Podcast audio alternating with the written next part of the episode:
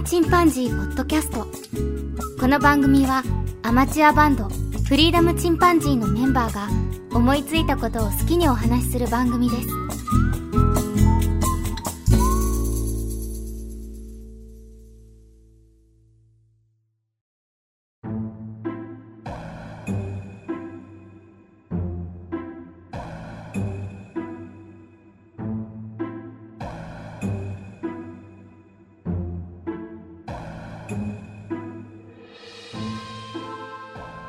さあ始まりました。フリーダムチンパンジーの佐藤です。今日はお便り紹介を一人でやりたいと思います。最近なかなかメンバーと時間がありませんでして、私も急に残業があったり、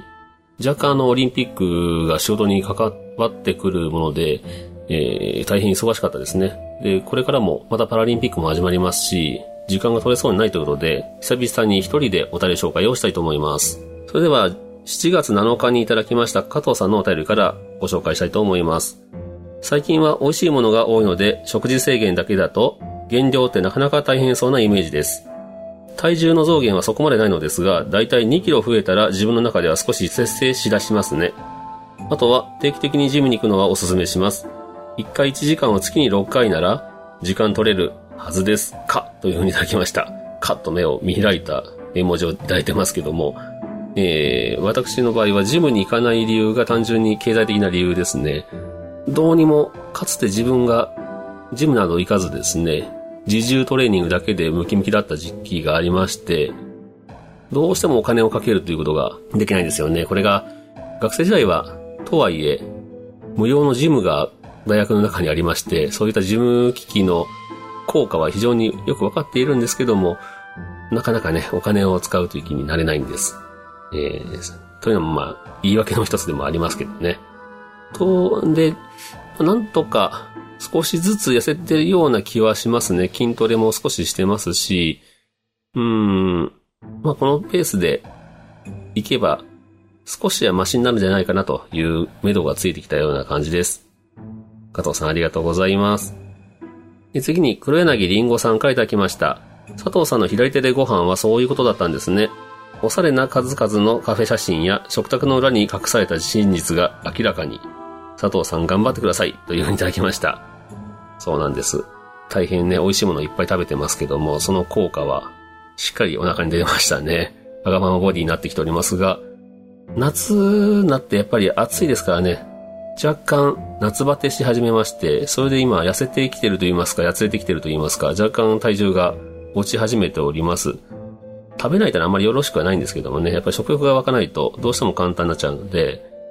えー、まあそういった意味では、夏は痩せやすいのかもしれません。本当はね、筋トレは冬にやるのが一番いいので、まあね、朝もかきにくいですし、これから涼しくなっていくと、また運動もっとしたいなというふうにも思っております。りんごさんありがとうございます。次に庄司さんからいただきました。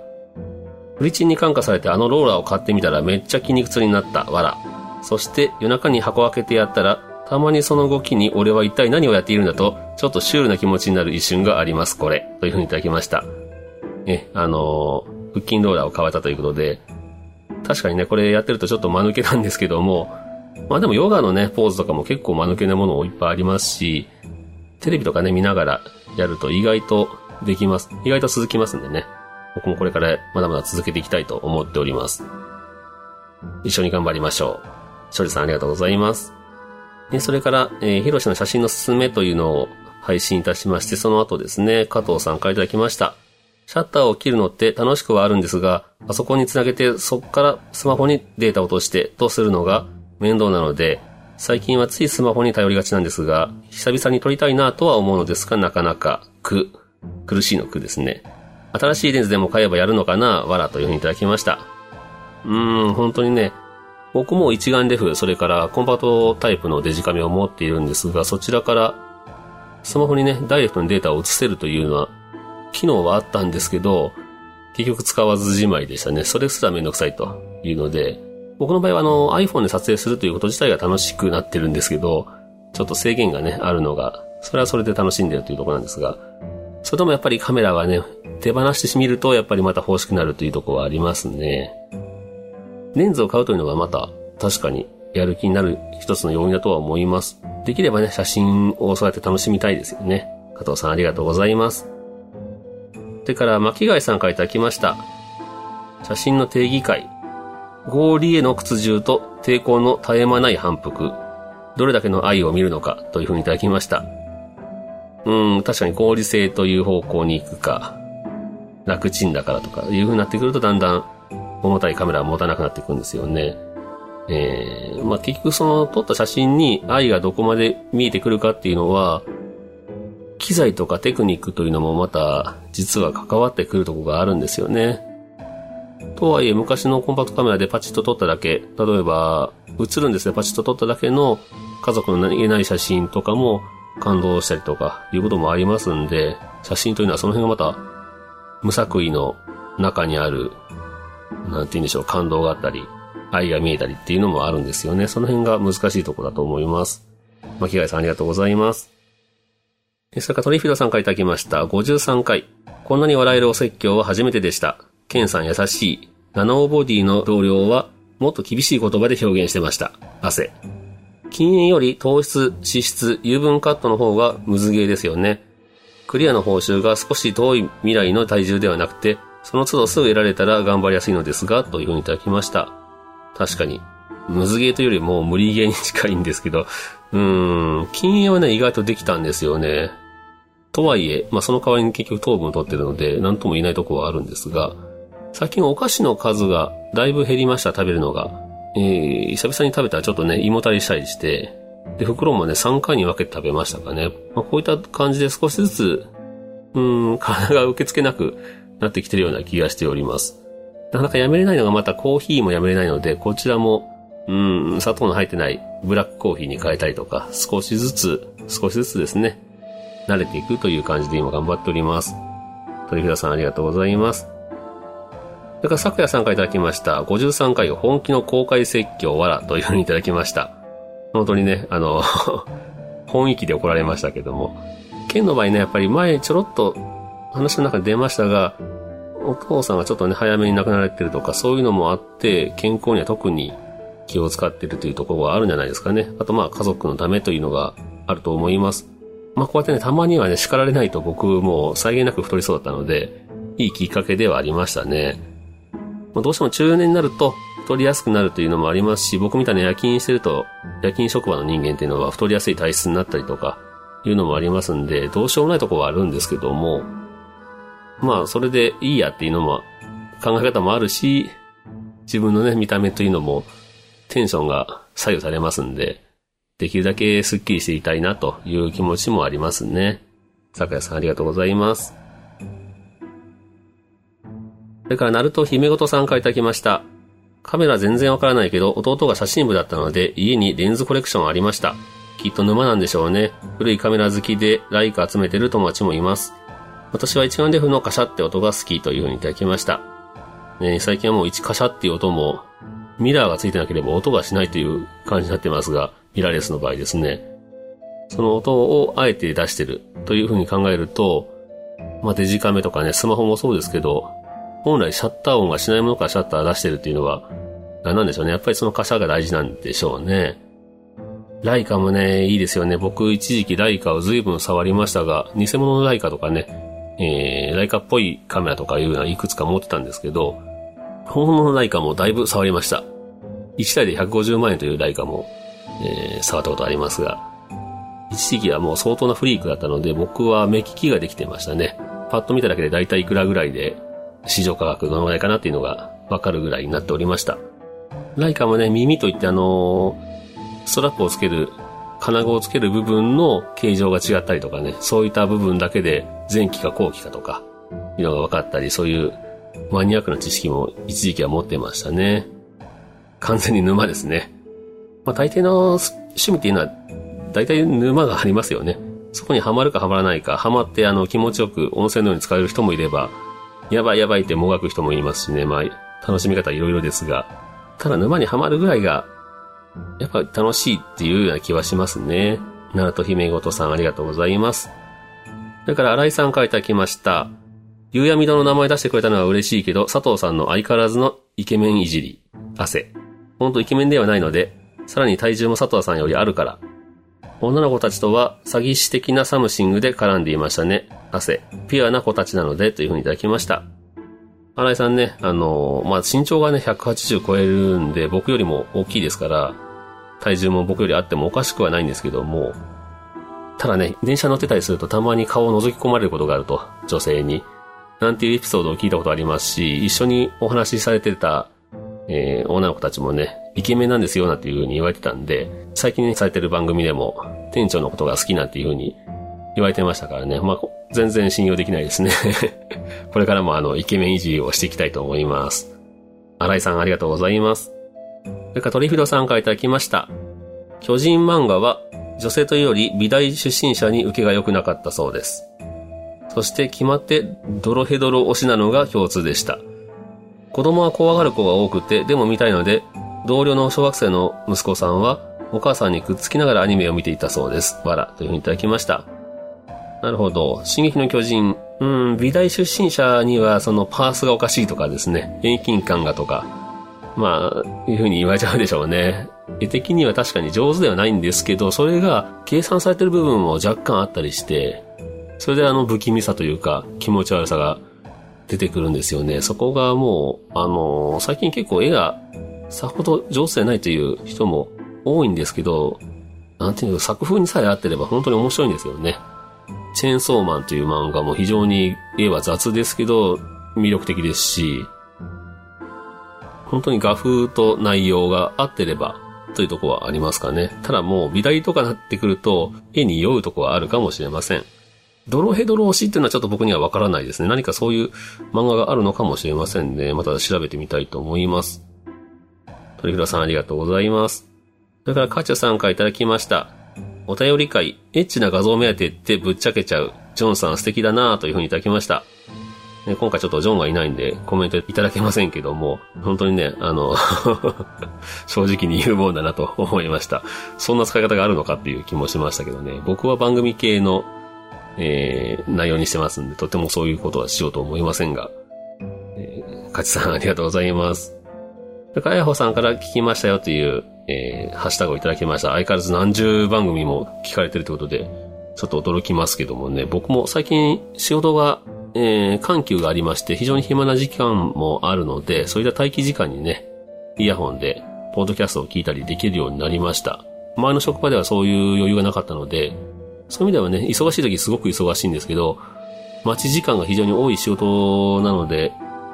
ちょっとね、あの楽しみになってますね。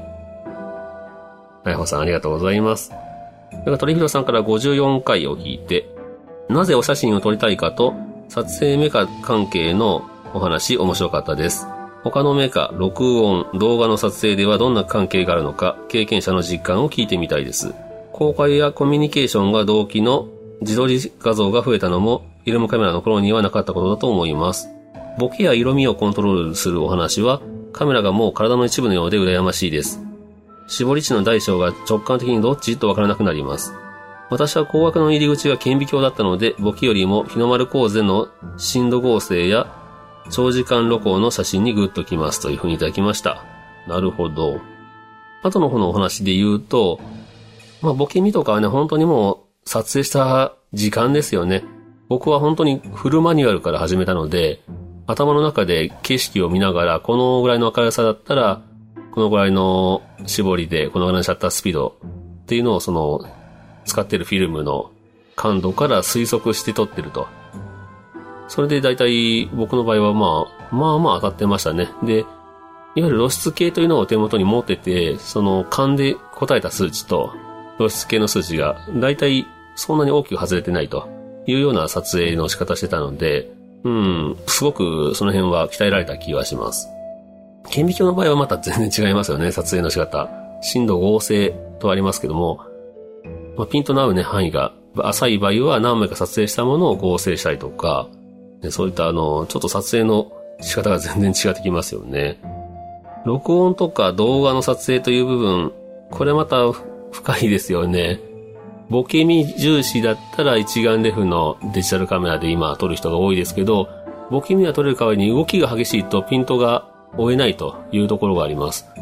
なので、すごく卓越したそのマニュアルのピントで動きのあるものを撮れるというようなテクニックのある人とか、もしくは、あの、動かない画面の構図にするとか、風になると一眼レフが有利なんですけど、その、有利というのは、絵的にボケ身を使えるということですよね。で、ボケ身をいらない場合には、やっぱりビデオカメラというのが一番そのオートフォーカスが早く合うような気がします。なので、まあ一般的に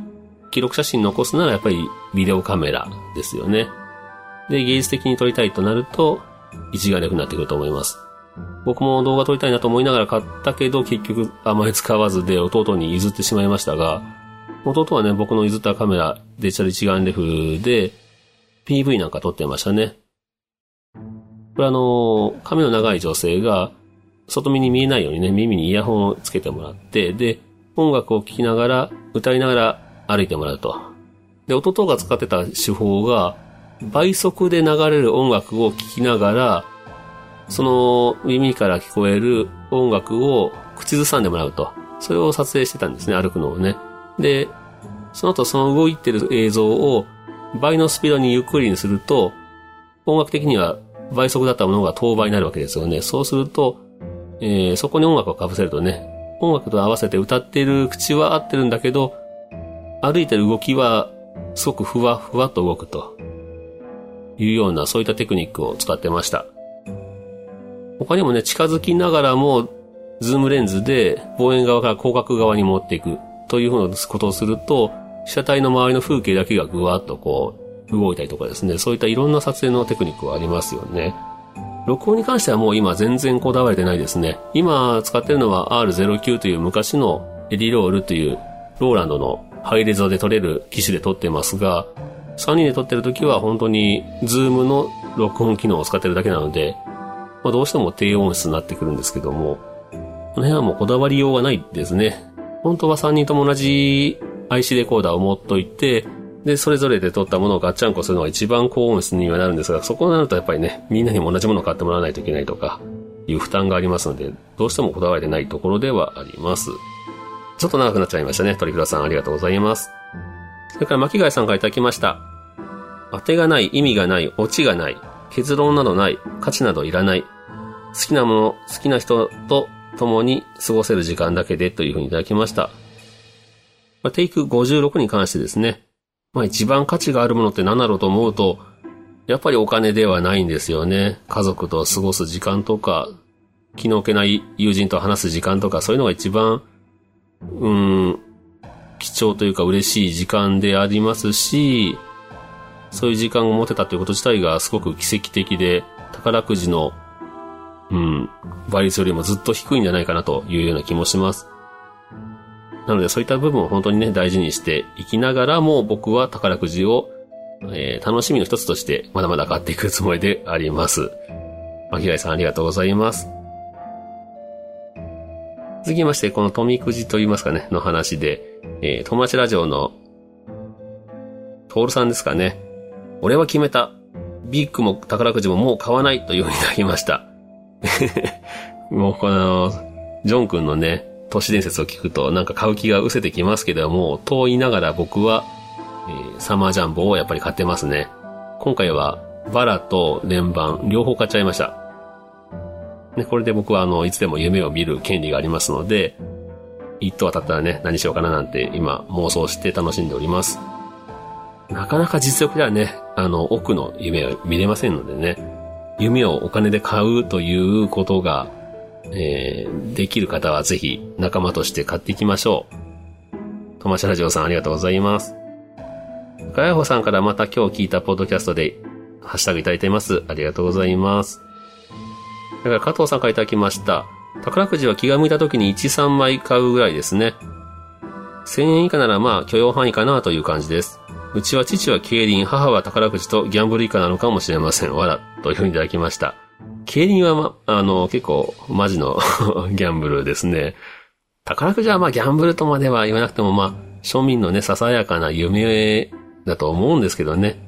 1、3枚のさすがにちょっと当たる気がしなさすぎるんで、えー、それと僕あの、何ですか、あの、削るやつ、スクラッチとか、あの辺が楽しいかもしれないなと思ったりします。加藤さんありがとうございます。それから、まやさんからいただきました。私買ったことないです。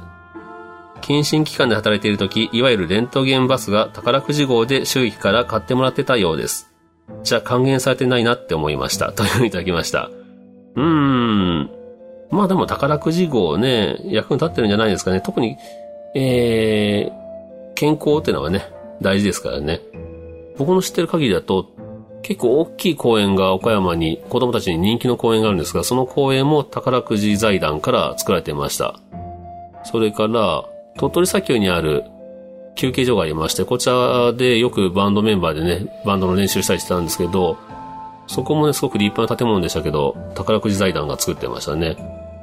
人が全然来ないところにあった、すごく綺麗な休憩所だったので、トイレもあるということで、僕たちではそこで随分と練習できましたから、すでにえー、スタジオ代としてね、宝くじにお金使ってもいいんじゃないかというぐらい、えー、使わせてもらいました。まあ、硬いこと言わずね、楽しんだらいいんじゃないかなと僕は思うんですけどね。まやさんありがとうございます。なんかトリフィロさんから、SNS 付きカメラ、イコール映るんです。かっこレンズ付きフィルムの進化系。マイクロフォーサーズセンサー搭載スマホ？いや、これ、カメラか？というふうにいただきました。これあのー、ニュースの中でね、スマホにごっついレンズがついた、まあ大きさ的にほぼ普通のコンパクトカメラの大きさのスマホが紹介されていますが、これはっきり言ってカメラですね。えー、スマホ画面がひっついたカメラだと思います。どうかな？これ持ち運びでも、カメラでスマホのように使えると思ったら、それはそれでいいのかもしれませんね。なんとも言えないですね。いろんな商品出てきますね。今僕のね、えっ、ー、と、友人が働いてるバルミューダも、スマホを作ってるようです。ちょっとこれも楽しみではありますね。はい、鳥札さんありがとうございます。それから7月24日、あやほさんからまた聞きましたよというハッシュタグいただいております。ありがとうございます。はい、次にあずきさんからいただきました。ジョンさんお誕生日おめでとう。誕生日にまつわる思い出楽しく聞きました。ケンさん奥様のバラ買って帰ったら、もったいないからやめて、何か欲しいかと聞かれ、欲しい時に言うで大爆笑。気持ちわかる。私も実はこちら派です。女性は結構リアリスト、わらというふうにいただきました。これ、まあそうなんですよね。変にバラとかいらないからっていうとこですよね。欲しいものは欲しい時に欲しいって言うとかね。でもね、まあどうなんでしょう。でも男の方が意外とロマンチストなのかもしれませんね。剣は特にこう、豆で、しかもロマンチストなとこがありますんで、やらせてあげてほしいとかはありますが、確かに僕も笑っちゃいました。ジョー君にね、えっ、ー、と、今回いませんので、また伝えておきたいと思います。あずきさんありがとうございます。続きまして、加藤さんからも、えー、ジョンさん、お誕生日おめでとうございます。うちの父も同じ日でした。おー、そうですか。それにしても、家族の分だけ誕生日のあり方がありますね。誕生日の思い出というわけではありませんが、自分の誕生日は精霊流しの日と同じ日なので、夕方から夜の9時から10時ぐらいまでは、外から爆竹の音が聞こえてきます。ほうほうほうほう。なるほど。爆竹の音が聞こえるということは、そうですね、あの、加藤さんは、九州にお住まいだと、だったと思うので、えー、そういった地区が近くにあるんでしょうね。僕の、えっ、ー、と、住んでるあたりでは、なんでしょう、なんか、木の棒に火をつけて、その煙を多分辿って天国に行くんですかね。天国に戻ると言いますか、そういったことをやってますね。地方によっていろんな小路流しがあるとは思います。最近はされるお家も減ってきましたけどね。やっぱり古い一軒家でおおじいちゃんおばあちゃんが住んでるとか、いうとこぐらいですかね、最近やってるのは。岡山市内ですけど、やっぱりだいぶそういった風習はされてきてるような気がしますね。加藤さんありがとうございます。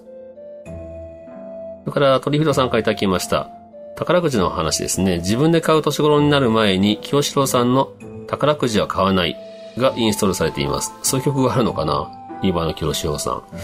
でも10枚3000円で映画2本分よりたくさん夢が見れそうなのはいいなと思います。その期間中当たったら100万円あげると言ってくれる人も好きです。これね、あの、100万円あげるって言ったらちゃんと言霊というか、あの、法律的にはね、言ったら本当に契約になるらしいんで、あげないといけないらしいですけどね。まあ、100万円あげるって言って本当にくれた人いないでしょうけど、どうなんでしょうね。100万円ただでもらえるのは嬉しいですよね。すごくつまんない映画2本見るよりは全然いいと思うんですが、谷弘さんありがとうございます。なんか、昨夜さんからいただきました。誕生日の思い出、なぜかケーキは決まって、モーツァルトのザ・ハトルテでした。かっこローカルネタ。好きだから喜んでましたけども、という風にいただきました。昨夜さんは広島の出ですからね、モーツァルトのザ・ハトルテ、岡山でもね、わかりますけどね。まあ、美味しいからいいじゃないですかね。ケーキ全く買ってくれないっていう家もあるみたいなので、子供の頃から祝ってもらったことがないなんていう人も僕の知り合いではいますからね、それ考えると、お誕生日おめでとうという風に言ってくれる家族がいるだけでもとっても嬉しいですよね。昨夜さんありがとうございます。それから鳥人さんからいただきました。まず二つに分けて、遅生まれの人、羨ましいとなります。おめでとうございます。返品になった例は、他でも聞きます。それで壊れない二人が強いと思いました。歴史上の人物のは、それはどの歴の何月何日が気になります。そうですね。同じ月日に生まれたって言ってもね、歴が違ってくると変わってきたりとか、旧暦なのかどうかとかですね。この辺になってくると、まあ、そもそも同じ誕生日、ね、あの、だからなんだっていうところはあるんですけど、うん、まあまあ、それも遊びですよね。僕の場合は経済学者が非常に多いですね。僕は誕生日を公開しませんけども、うん、なんか高名な経済学者とか社会学者とか、うん、そういった人が多い日に生まれてましたが、だからなんだっていう話なんですけども、はい、鳥広さんありがとうございます。それから4月31日に、あやほさんからまた聞きましたよというふうにいただいております。いつも聞きくださいましてありがとうございます。それから、えー、加藤さんからいただきました。プラムの思い出出てきますね。自分もミニ四駆や SD ガンダムは小さな頃によく作ったものです。羽があるガンダムはやはりウィングですよ。あ、あとプラモではないですが、集めるとテントができるガチャがあるみたいですよ、というふうにいただきました。これね、えっと、動物キャンプというガチャガチャですね。これ欲しいな、かわいいな。ワンポールテントが、えっ、と、動物と、それからテントの部品が入ってますね。あと、キャンプギアがついてて、全10種類なってます。集めたらテントができると。これかわいな。欲しいけど、これこそ沼ですよね。だいたい揃えるのにいくらぐらい使うんだろう。全10種類。最短でも4000円。うん、なかなか買えないですよね。4000円あったら、ちょっとしたキャンプギア買えちゃいますからね。ま、こういったでも、ちっちゃいものを買うっていうのはとても楽しいので、うん、ハマっちゃう気持ちもわからないでもないです。しかし考えたな、全部集めたらテントができるとか、これはちょっとずるいですよね。ということで以上で、えー、7月中にいただきましたお便りをご紹介させていただきました。いつも皆様お便りありがとうございます。またこれからも、えっと、できればね、ケン君、ジョン君と3人でやりたいんですが、最近は3人で会うこと自体がなかなかその時間を合わせて収録ができないもので、そういったせっかくの時間帯はお話をお送りしたいなと思いますので、たまには多分2人も参加してくれる回もあると思うんですけど、基本はまた僕1人のお便り紹介に戻りそうな感じではあります。ちゃんとあの、内容は2人も見てもらったりとかね、あと聞いてもらったりしてますんで、えー、また僕以外のね、ケンとかジョンにもハッシュタグといただけましたら嬉しいですね。それでは今日はこんなところで終わろうと思います。それではまた、さよなら。